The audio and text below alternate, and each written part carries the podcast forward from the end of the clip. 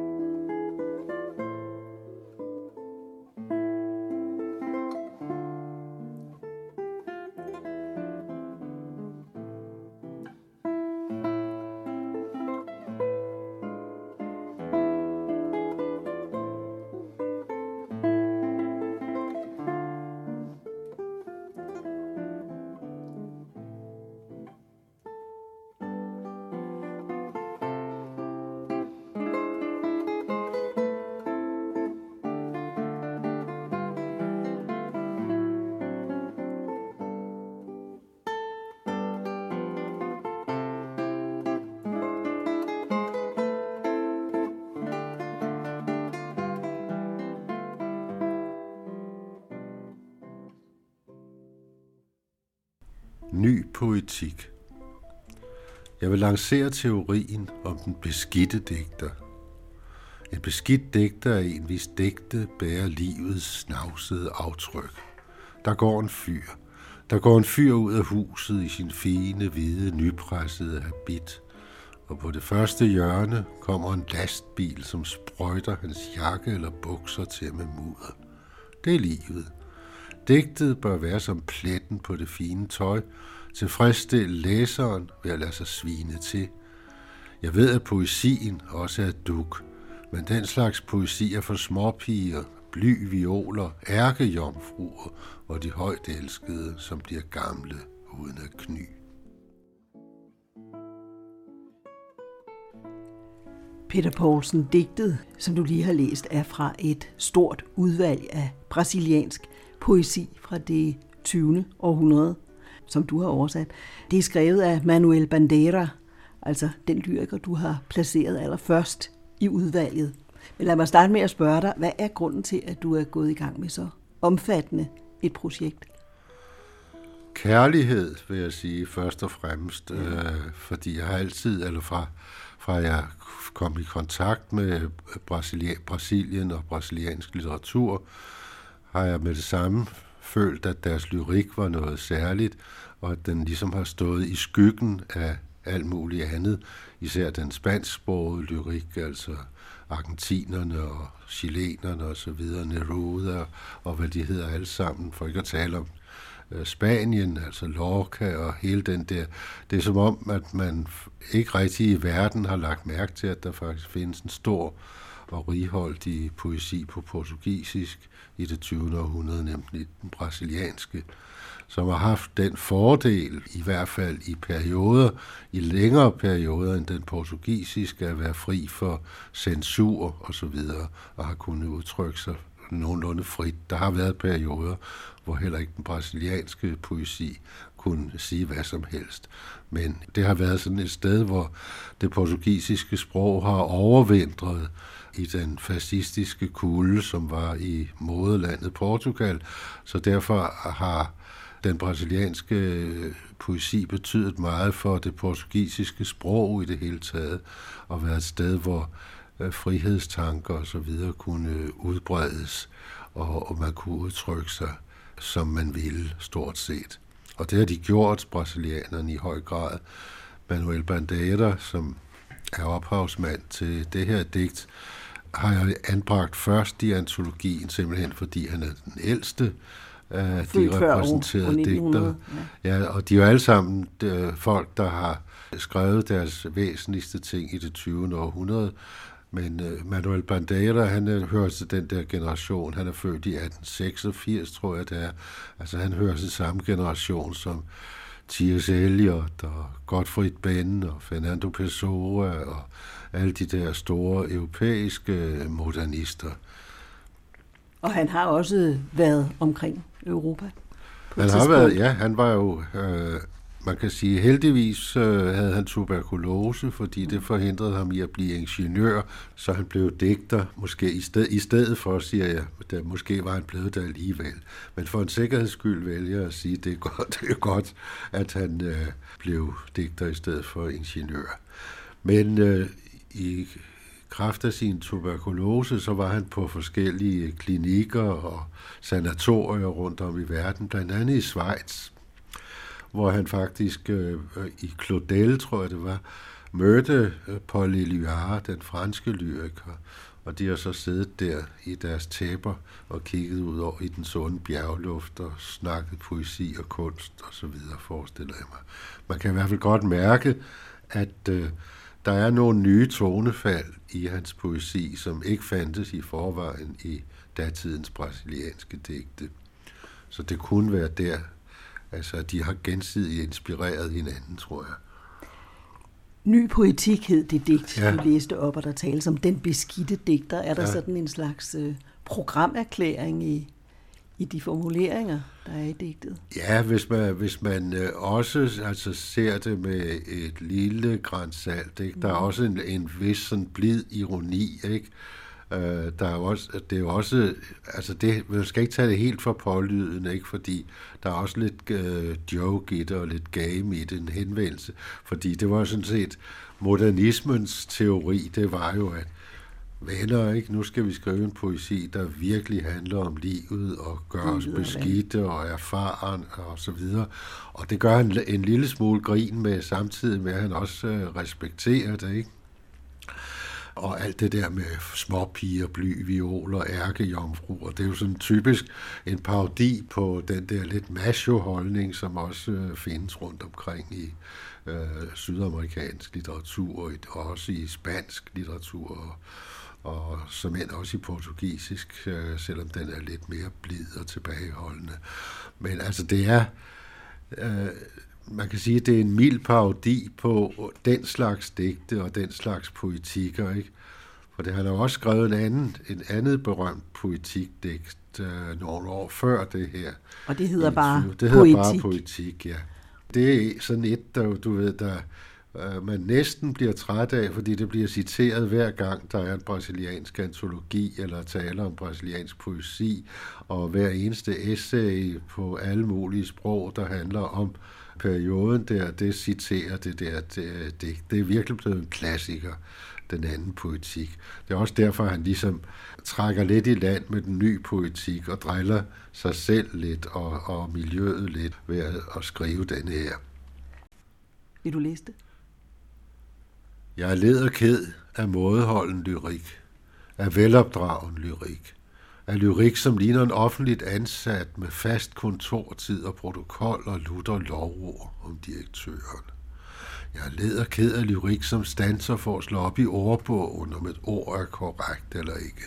Ned med puristerne, alle ordene, særligt de universelle barbarismer, alle konstruerede eksorbitante syntakser, alle de overlæssede rytmer.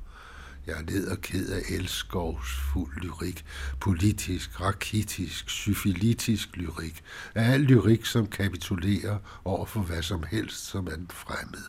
Forresten er det ikke lyrik. Det kan være bogholderi, tavle, håndbog for den perfekte elsker med 100 brevmodeller og de forskellige måder at indønde sig hos kvinderne på, og så videre. Jeg foretrækker de gale lyrik, de fordruknes lyrik, de fordruknes vanskelige og smertelige lyrik, Shakespeares nares lyrik. Jeg vil ikke vide af den lyrik, som ikke er en befrielse. Det her er så ægte poetik. Ja, det er ægte poetik. Den er, den er også noget ældre end det andet digt. Det er fra, jeg tror, det er skrevet i 1925, eller i hvert fald deromkring, og er et led i modernismens frembrud i Brasilien. De kaldte det modernismen, det som andre måske kaldte ekspressionisme, eller hvad de gjorde, men det hedder modernismen, og øh, det er ganske enkelt en programerklæring. Og øh, den er ligesom blevet synonym med den generation og den generations opgør med tidligere tider sådan lidt mere symbolistisk, parnasianistisk præget poesi. Øh, altså det var virkelig et ungdomsoprør, der skete der i 20'erne. Og øh, som alle den slags øh, brætte generationsskift i litteraturen, betød det jo også, at nogen øh, Øh, ret gode forfattere, som øh, var ældre og som skrev i, i din, den mere traditionelle symbolistiske stil, de røg helt ud af banen. Der sker jo altid uretfærdigheder af den slags, ikke? Altså, Frank Jæger blev også nærmest udraderet herhjemme, da vores modernister slog igennem i 60'erne osv. Det er den slags, det er prisen, man betaler for virkelig sådan generationsoprør, ikke? eller opgør. Det er jo, at der er nogen, der bliver kørt af sporet og glemt osv. Og, øh, og jeg tror, Bandera havde sådan en vis en vis fornemmelse for det der, altså, fordi han har skrevet nogle af det, noget af det bedste om brasiliansk poesi. Han var ret øh, velbevandret og skrev øh, en masse i aviserne og så videre, artikler om brasiliansk poesi, udgav en masse antologier gennem årene og så videre, og man fornemmer hele tiden øh, sådan en vis øh, bredde, en vis forståelse, en vis blidhed øh, over for de andre, også for dem, der er blevet glemt. Selvom man i de her to poetikdigte, altså langer hårdt ud mod en eller anden form for æsteticisme og så videre, så mærker man også sådan et overskud, og der er i begge digtene en vis humor og en vis nogle barokke billeder og, og altså det der, som man tager her fra kontorlivet øh, med den perfekte sekretær, ikke? Og, og fedterøven og så videre, ikke? Det er også lidt morsomt og lidt overbærende på en eller anden måde. Og det, er også, det synes jeg egentlig også er typisk, øh, man måske godt sige, for alle øh, de brasilianske digtere, der er repræsenteret i den her antologi. Altså, de, der er meget få af dem, der sådan er helt fuldstændig uforsonlige. Der er hele tiden en lille sprække åbent over for andre fortolkninger, og der er i allerhøjeste grad en humor til stede, øh, og en uhøjtidelighed i tonefaldet osv. hos de fleste af dem, som, som gør det lidt anderledes. Det gør lidt anderledes end andre landes modernisme, som tit var, var, var meget mere hårdt skruet op og meget mere aggressiv øh, over for omgivelserne. Her er der en, et for, en form for menneskelighed øh, tilbage, og han siger, oh, det kan, altså, man kan lige næsten mærke, at han siger, selvom jeg er meget revolutionær og virkelig stavner mig op, ikke, så er jeg jo altså kun digteren Manuel Bandeira, som, øh, som sidder og, og leger med ordene, og som... Øh, hvad hænger den, hvad hænger den åbenhed, øh, eller næsten beskedenhed, øh, øh, sammen med? Ja, tror du? når du nu fremhæver det som et, øh, et gennemgående træk hos, øh, hos alle de digtere, du har Jeg tror egentlig på en måde, hvis man kunne sige klimaet med et stort ord. Altså ja. både det, det fysiske klima, altså det gode vejr og øh, det tropiske. Og, altså der er en eller anden tradition for, at man øh, ikke er så fanatisk. Ikke? Altså man, øh, en anden af de der digtere har sådan et digt, hvor han så sætter sig på en bænk og siger, hør nu her, ikke? Altså, hvis jeg havde her Gandhi eller Carlos Prestes eller nogle andre af de der virkelig revolutionære, så vil jeg sige, hej kammerat, klappe dem på skuldrene og sige, se det der bjerg der, og se den der sø der, se den himmel og så videre.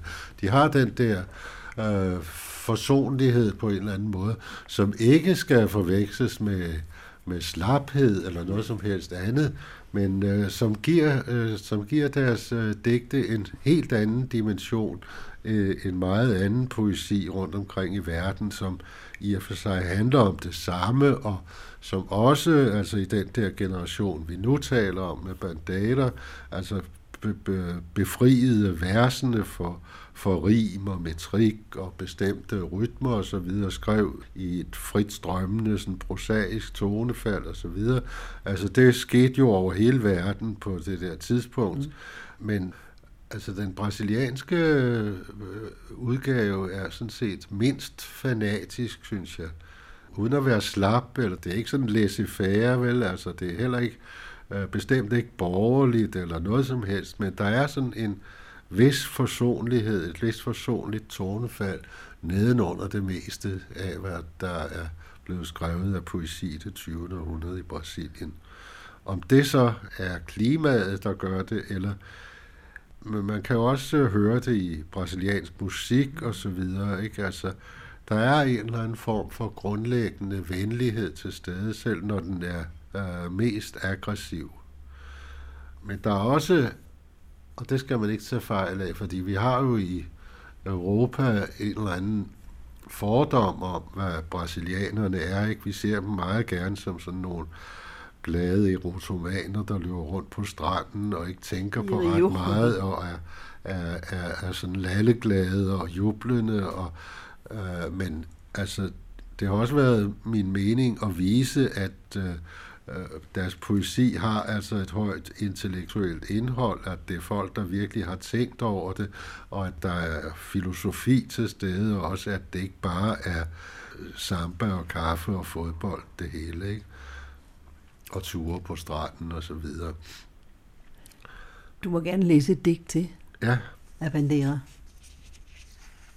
Så vil jeg læse et digt, der handler om Sankt Hans aften et meget smukt og enkelt digt, synes jeg. Dybt hedder det. Da jeg i går faldt i søvn, Sankt Hans aften, var der glæde og fest.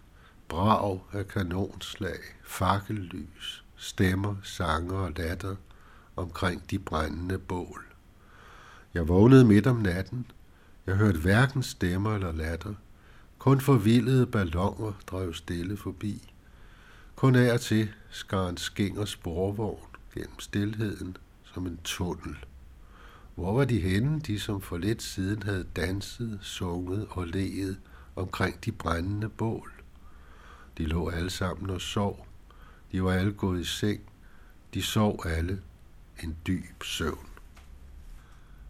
Dengang jeg var seks, kunne jeg ikke opleve Sankt Hans festens slutning, fordi jeg faldt i søvn. I dag hører jeg ikke mere stemmerne fra den gang – bedstemor, bedstefar, Totonio Rodriguez, Tomasia, Rosa. Hvor er de henne alle sammen? De ligger alle sammen og sover. De er alle gået i seng. De ligger alle og sover dybt. thank you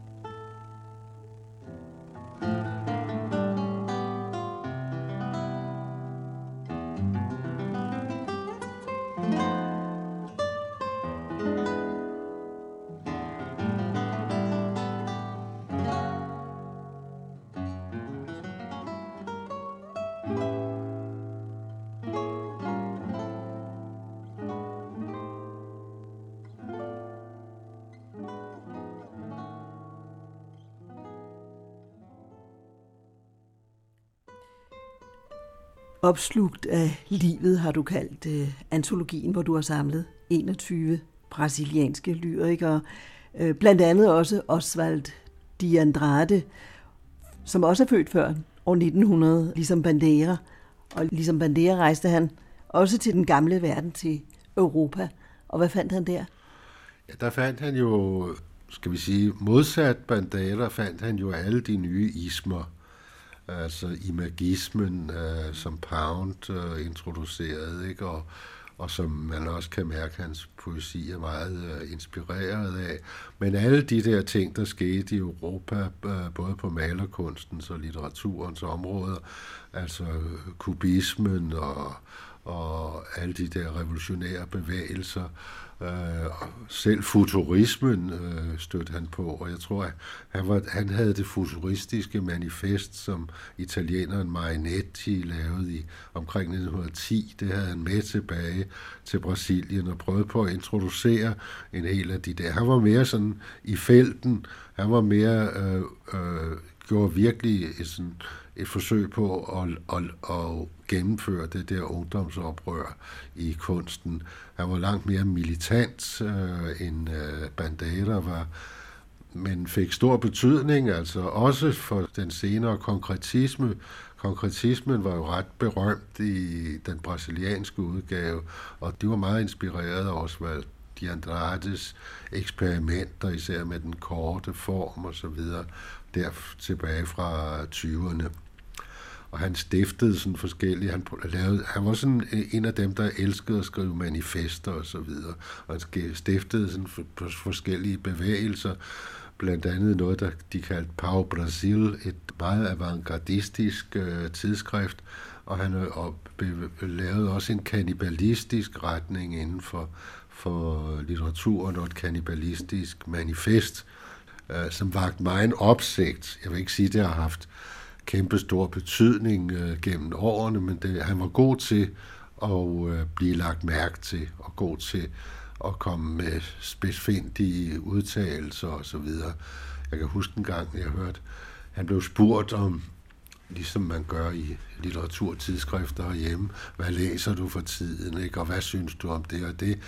Og der var en berømt amerikansk roman, som alle læste på det tidspunkt. Han blev, den blev han også spurgt om, og så svarede han, jeg har ikke læst den, og jeg synes ikke om den. Altså han var meget god til den slags, øh, han var god til at stille sig i positur og så videre. Hans øh, poesi har også en vis, altså de der ultrakorte ting, var også ret nye dengang. Altså, der er nogle, nogle af hans digte er kun på tre linjer, ikke? Og, altså, men har, nogle sansninger. Ja, og har et stort rum udenom sig, ikke? Og, mm. Altså, ligesom, ligesom Pound kunne skrive de der helt korte ting i, i, i starten der med, med metroen og så videre, øh, han berømte imagistiske. Så det, den der kunst beherskede også Valdi Andrade bestemt også. Nu skal vi høre et par eksempler på, øh, på hans poesi. Ja. Altså, det var jo også en del af den modernistiske øh, generations øh, programerklæring, at de ville øh, genopdage Brasilien. Mm-hmm. Fordi den tidligere generation var jo meget sådan europæisk orienteret og henvendt sig meget, altså skrev meget ligesom øh, især den franske og den, selvfølgelig den portugisiske parnasianisme. Det var sådan digte med græsk mytologi og det var i og for sig nogle gange svært at se, om det var skrevet i Brasilien eller i Europa. Derfor kunne det jo godt være udmærket poesi, det er slet ikke det. Men på modernisternes program lå simpelthen, at øh, de ville indføre den brasilianske realitet. Og øh, Oswald de Andrade, han valgte dels at gøre det på den måde, at han tog altså, hvordan Brasilien var for de første kolonialister, da de kom i 1500 til Brasilien, og øh, der, så har han sådan ligesom puttet, altså taget nogle af de stemmer fra den gang og øh, ladet dem sige et eller andet, ikke, som øh, hvordan de oplevede Brasilien. De forskellige jesuiter, præster og hvem der ellers øh, var der der i begyndelsen. Naturlige rigdomme hedder et af dem. Mange agurker, granatæbler og finer – flere sorter af citrus og appelsin, en overflod af sukkerrør, så meget bomuld, at man ikke drømmer om det, foruden mægtige kvanta brasiltræ ud i disse kaptajnater. Så altså, han efterligner også den der gamle måde, at det var, Brasilien var jo et kaptajnat i første omgang, hvor øh, Portugals konge satte øh, en til at bestyre det, og han forestiller sig, at de har tænkt sådan, de der folk, der er kommet, og har rapporteret hjem til kongehuset, hvad der var at finde, ikke? fordi kolonialismen handlede jo om at finde rigdom. Ikke? I første omgang var de skuffet over, at de ikke fandt guld, men det fandt de jo så sidenhen. Og der var jo også usædvanlige dyr, en dyreartspris. I disse egne lever desuden et væsen, som de kalder for dovendyret. Det har en strid manke i nakken og bevæger sig med skridt så langsomme, at det selv om det gik uafbrudt i 14 dage, aldrig ville nå et stenkast frem. Altså sådan små observationer af den slags, øh, øh, som de er nok fiktive, men de er inspireret sådan af tonefaldet i de der rapporter, som de skrev. Og det er en Gandavo, der har skrevet, der står som underskriver af de to. Altså det var en af de første der, der kom. Der er også en Pedro Vaz Camilla og Frei Manuel Calado og så videre, som var eksisterende personer, som han så har lagt øh, disse ord i munden om det her land, de fandt. Det er som nogle små snapshots. Ja, det kan man godt sige. Det er jo, det er jo snapshots, og samtidig egentlig sådan en topografisk beskrivelse af det fysiske miljø, og hvordan der så ud, og kvinderne er så gale og pyntesyge, at de ikke lader sig nøjes med skørter af taft, men så mange smykker bærer de, at det så ud som havde det regnet på deres hoveder og halse med perler, rubiner og diamanter. Alt er så skønt. Dette land ligner intet mindre end paradiset her på jord.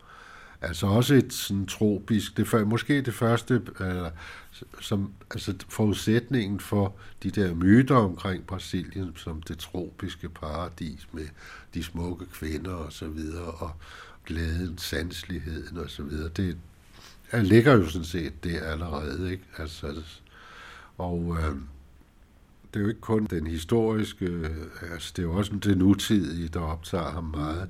Han boede jo i São Paulo, som blev, skal vi sige, hovedstaden for oprøret mod det gamle. Der var en berømt manifestation i São Paulo i 1922, hvor billedkunstnere, komponister og digtere lejede det kommunale teater og lavede en kæmpe Semana di Arte Moderna, kaldte det, altså den moderne kunst uge, og, og lavede en hel masse koncertfremstød, oplæsninger, udstillinger osv., som virkelig satte sinden i kog, og som nærmest altså skabte revolution og et fantastisk had fra den gamle konservativt indstillede kunst mod det der nye. Men aviserne så, at der var jo noget publicity i de her, så det var ikke mindst via aviserne, at generationen slog igennem. Men hvordan var det kulturelle klima i Brasilien på det tidspunkt? Altså som, som jo har muliggjort, at der har været øh, så mange manifestationer. Jo, der, var jo, der, der var jo to klimaer, kunne man sige. Der var det traditionelle, altså ude på landet, som nærmest var et feudalt øh, klima, ikke? hvor overklassen bestemte alt og dikterede alt. Og så var der jo de nye oprørske tendenser i byerne, som voksede virkelig hurtigt i den der periode. Ikke? Der var jo det der stå kæmpe kaffeboom især, ikke? Mm. men også bomuld, som man nævner. Altså, der var jo en industriel udvikling, ikke mindst i São Paulo, som blev i de der år i slutningen af 1800-tallet og begyndelsen af 1900-tallet virkelig blev det økonomiske centrum i Brasilien, og øh, som voksede og som modtog immigranter i vilde strømme, især fra altså, de gamle kolonimagter og Italien, ikke mindst Syditalien.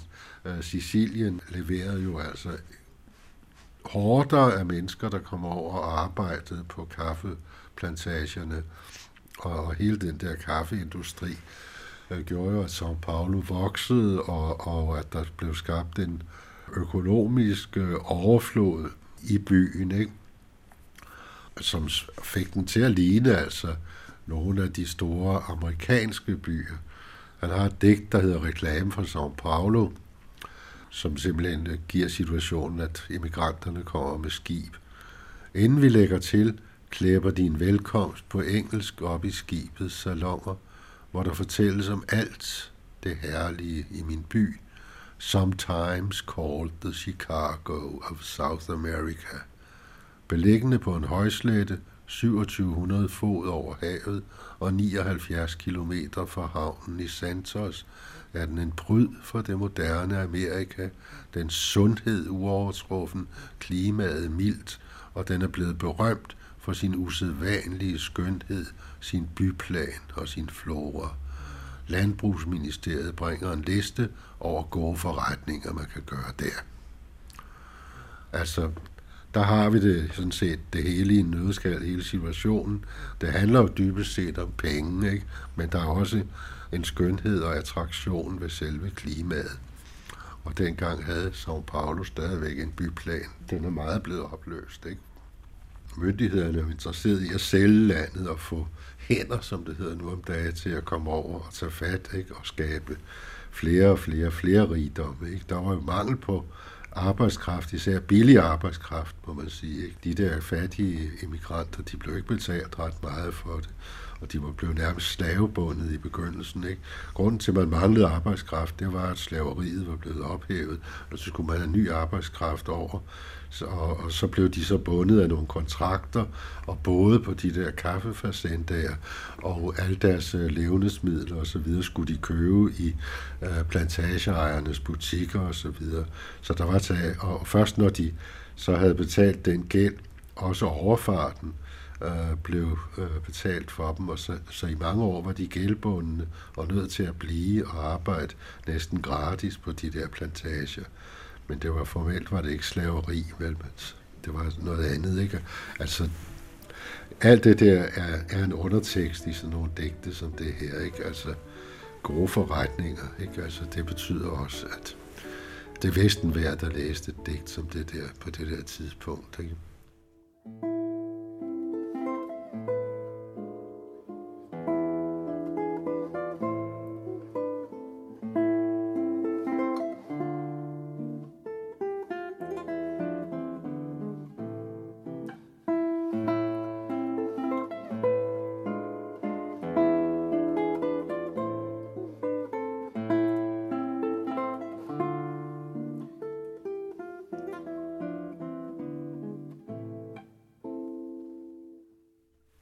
Peter Poulsen, Brasilien er jo øh, ja, næsten et kontinent for sig. Ja.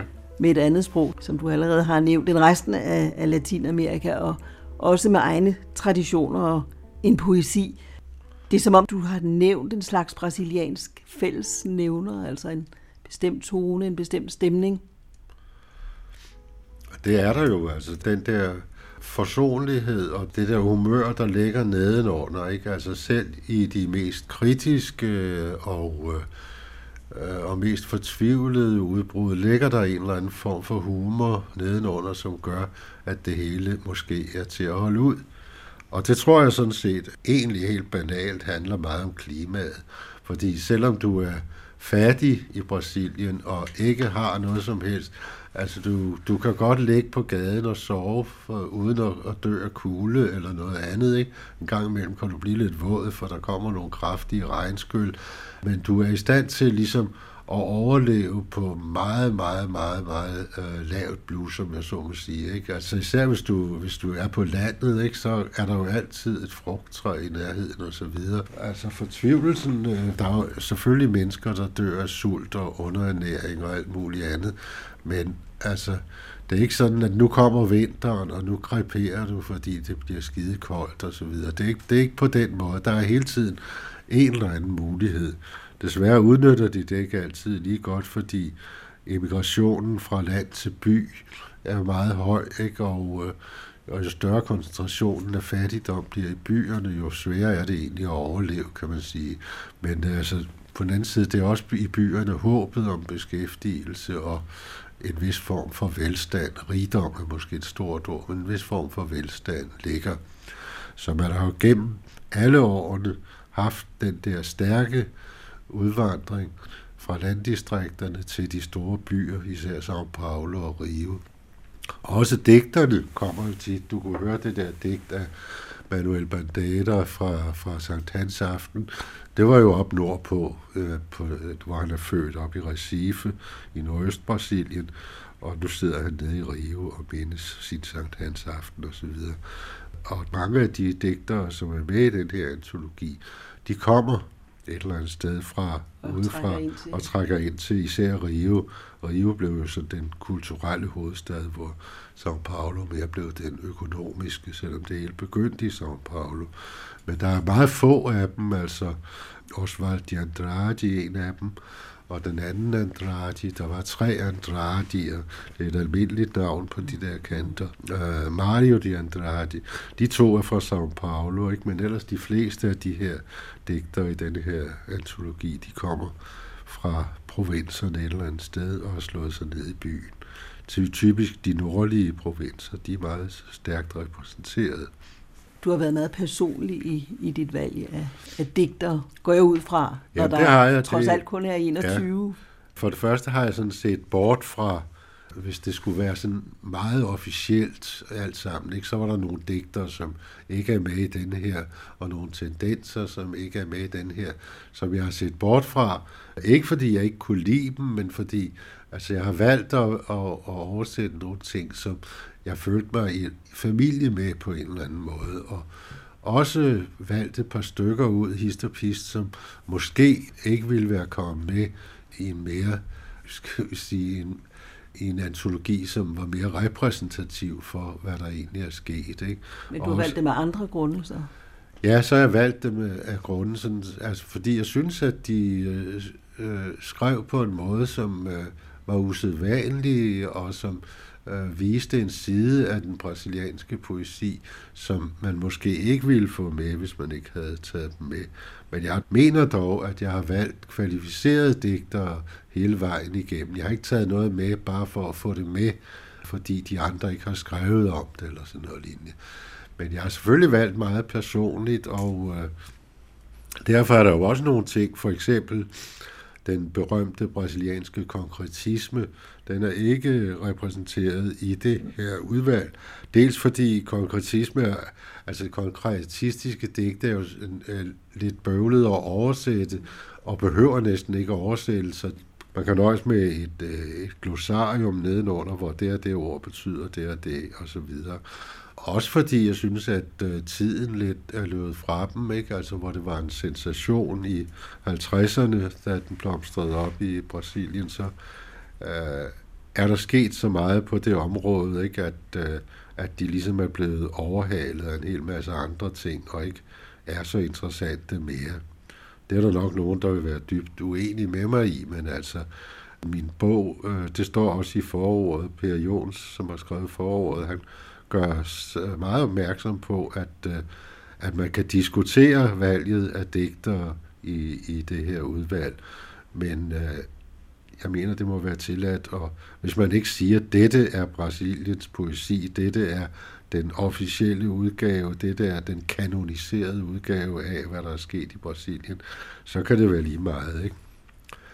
Så det er personlige valg. Også de enkelte digte af de øh, diverse forfattere, der har jeg jo også valgt øh, meget personligt, og øh, ting, som umiddelbart har talt til mig, og ting, som jeg husker fra første gang, jeg har læst dem og så videre, har jeg fundet frem igen og præsenteret. Så det er en personlig bog på den måde. Men dit personlige billede så af et helt århundredes brasiliansk poesi, hvordan ser det billede ud?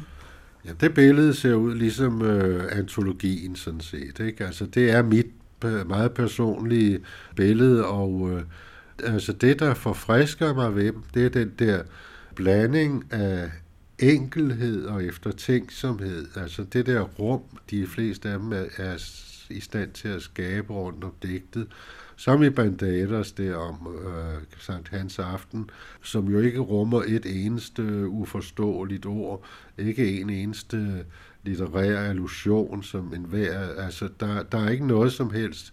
En hver kan sådan set læse det der digt, hvis han eller hun gør det, øh, og øh, den der enkelhed, øh, som alligevel er kompleks på en eller anden måde. Det der enkle digt består jo af to tidsalder, ikke? En erindret tidsalder øh, langt tilbage, og så den, den Sankt Hans aften, som digteren sidder i og skriver digtet, øh, og de der to verdener øh, smelter, smelter sammen, og det er jo et ganske enkelt greb, og hvad hedder det, de andre, altså selv digtene her er, af Oswald de Andrade, som laver sådan nogle fiktive historiske dokumenter fra kolonialismens barndom.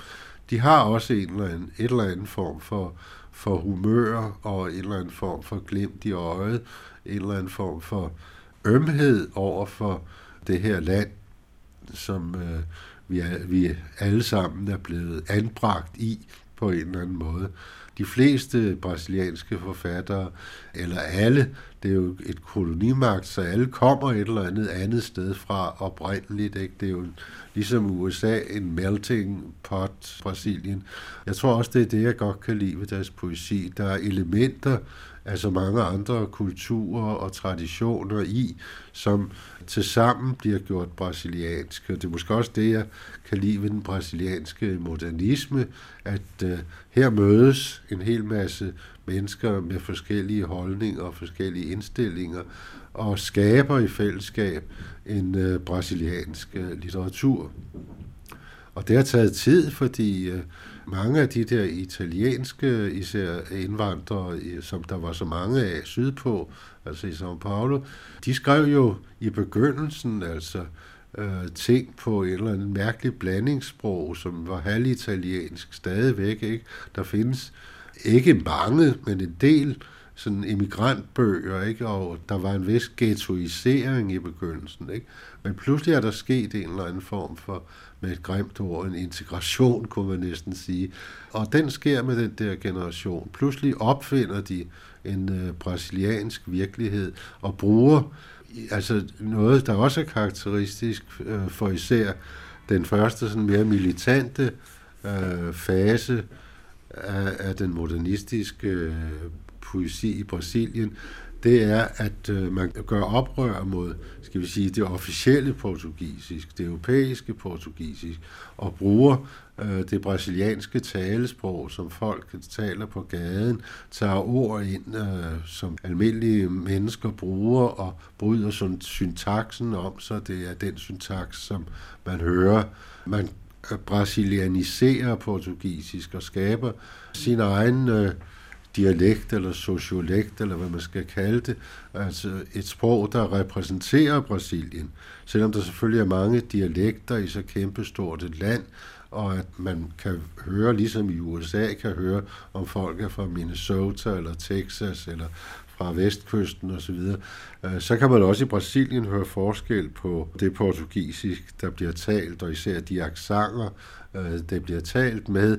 Men øh, øh, modernisterne prøvede på en eller anden måde at, at skabe en form for fællessprog ved at inddrage så meget som muligt af det dialektale og slangsprog og, og alle elementer af det portugisisk, man hørte rundt omkring, ligesom de også brugte den brasilianske virkelighed en kaktus, der var stor, eller øh, naturen, øh, øh, dyrene eller byen, direkte som emner for deres poesi, hvor man før i tiden skrev en mere abstrakt øh, eller mytologisk, græsk mytologisk poesi, ligesom symbolisterne gjorde overalt i Europa.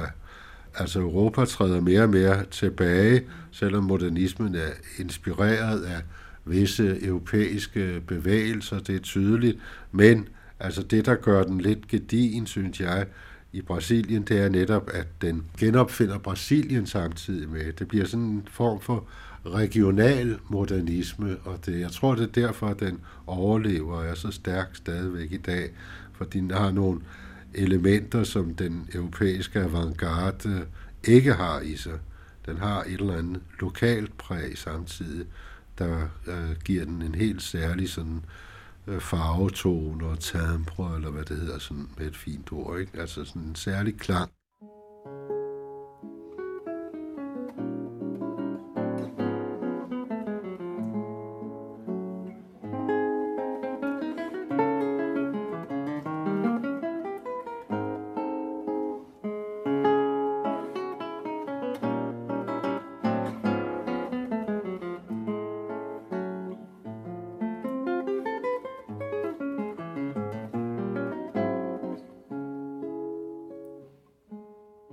Men hvordan har du så som oversætter kunnet eller skulle forholde dig til det altså mix, som du siger, af mange forskellige af varianter af, af, af sproglige nuancer og dialekter. Og der har jeg jo nok også, øh, skal vi sige, nogle gange sprunget over, hvor gæret var lavest. Ikke? Det er jo et håndsvagt at springe over, hvor det er højst, kan man sige. Men, øh, men altså, der har jeg jo valgt nogle ting, som, skal vi sige, var mere almene. Der er nogle af de sådan, meget brasilianske ting med mange brasilianske øh, allusioner i, som jeg er gået udenom simpelthen, fordi læserne her i Europa ville det ikke sige så meget, eller også ville det kræve et gigantisk øh, noteapparat og så videre. Men jeg har ligesom prøvet på at alligevel at få det med i, i valget af digtet øh, med et bestemt tonefald, ikke? og der er jo masser af brasiliansk nærvær i bogen, altså i form af gader og steder, og både i byerne og på landet og så videre. Der er masser af geografi i, af brasiliansk geografi, og øh, der er også mange øh, brasilianske frugter og øh, drikke og alt muligt af, af den slags ting. Ikke? Og der er betragtninger set fra indvandrerens synspunkt og så videre. Ikke? Altså, på den måde. Øh, men der findes nogle digte, som rent sprogligt benytter sig af, altså jeg tror heller ikke en, en øh, oversætter af øh, dansk lyrik, altså vil vælge, øh, vælge Blikkers digte på jysk for eksempel, vel, øh, i en, i en engelsk øh, antologi, eller hvad man kunne forestille sig. Vel. Der er ting, man er nødt til at gå udenom. Ikke? Altså, og, jeg tror alligevel, at øh, de der 21 digter på en eller anden måde er repræsentative for, hvad der er sket i øh, brasiliansk poesi i forrige århundrede. I hvert fald øh, for de væsentligste strømninger. Der er måske enkelte ting, som ikke er med.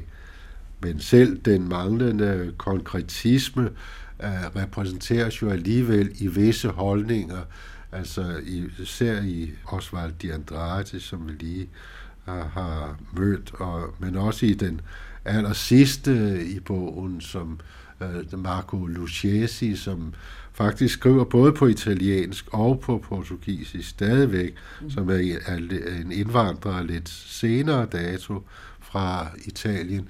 Uh, han skriver også ting, som uh, ligger tæt op af uh, det imagistiske, eller konkretistisk og så videre. Så jeg tror, jeg tror faktisk ikke, at øh, der er nogen tendenser, som ikke er med i den her bog på en eller anden måde. Selvfølgelig er der nogen, der er bedre repræsenteret end andre, og det skyldes jo altså antologistens personlige smag og så videre, ikke?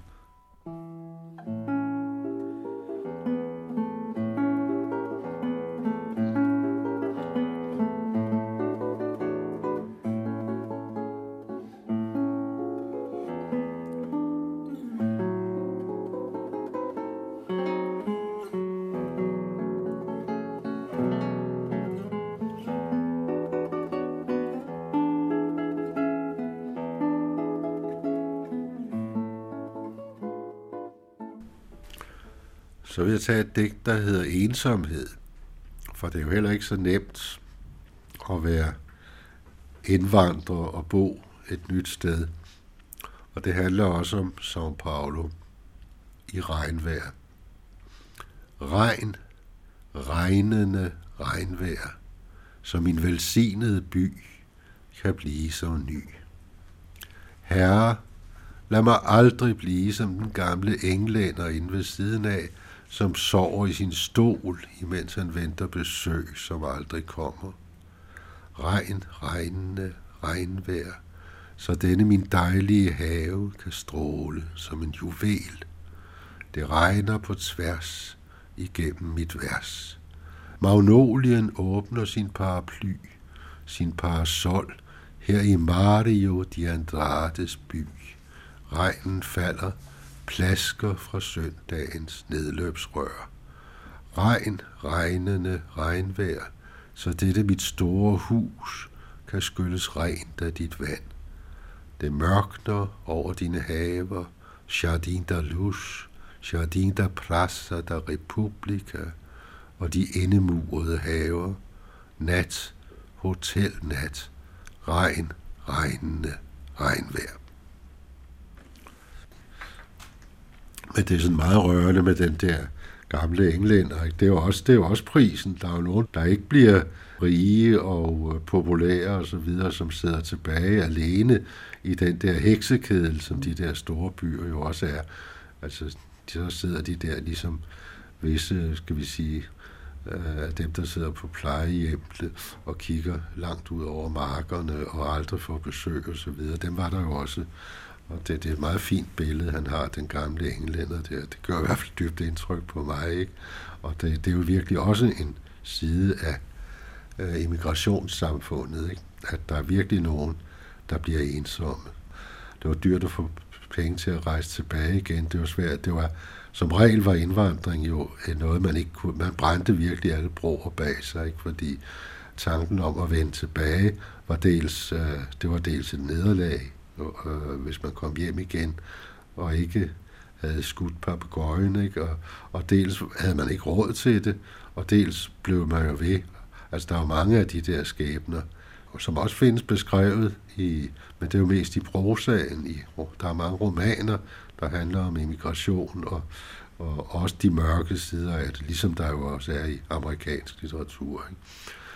Men han er den gamle englænder, der er ligesom symbolet på det der. Ikke? Og den drømmen ikke ja, ligesom, gik ja, i opfyldelse ja, for. Ja.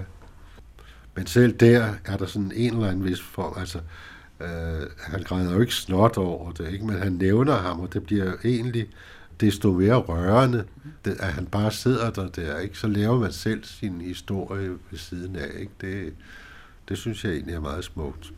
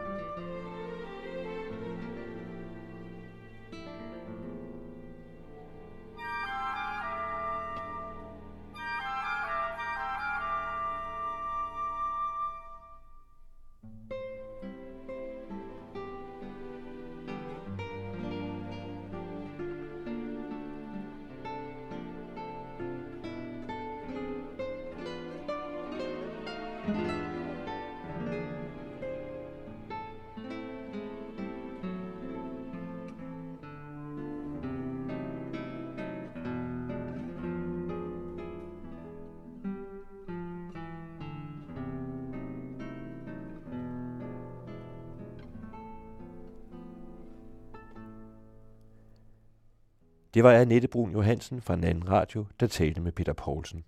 Musikken var den brasilianske komponist Heitor Villa-Lobos.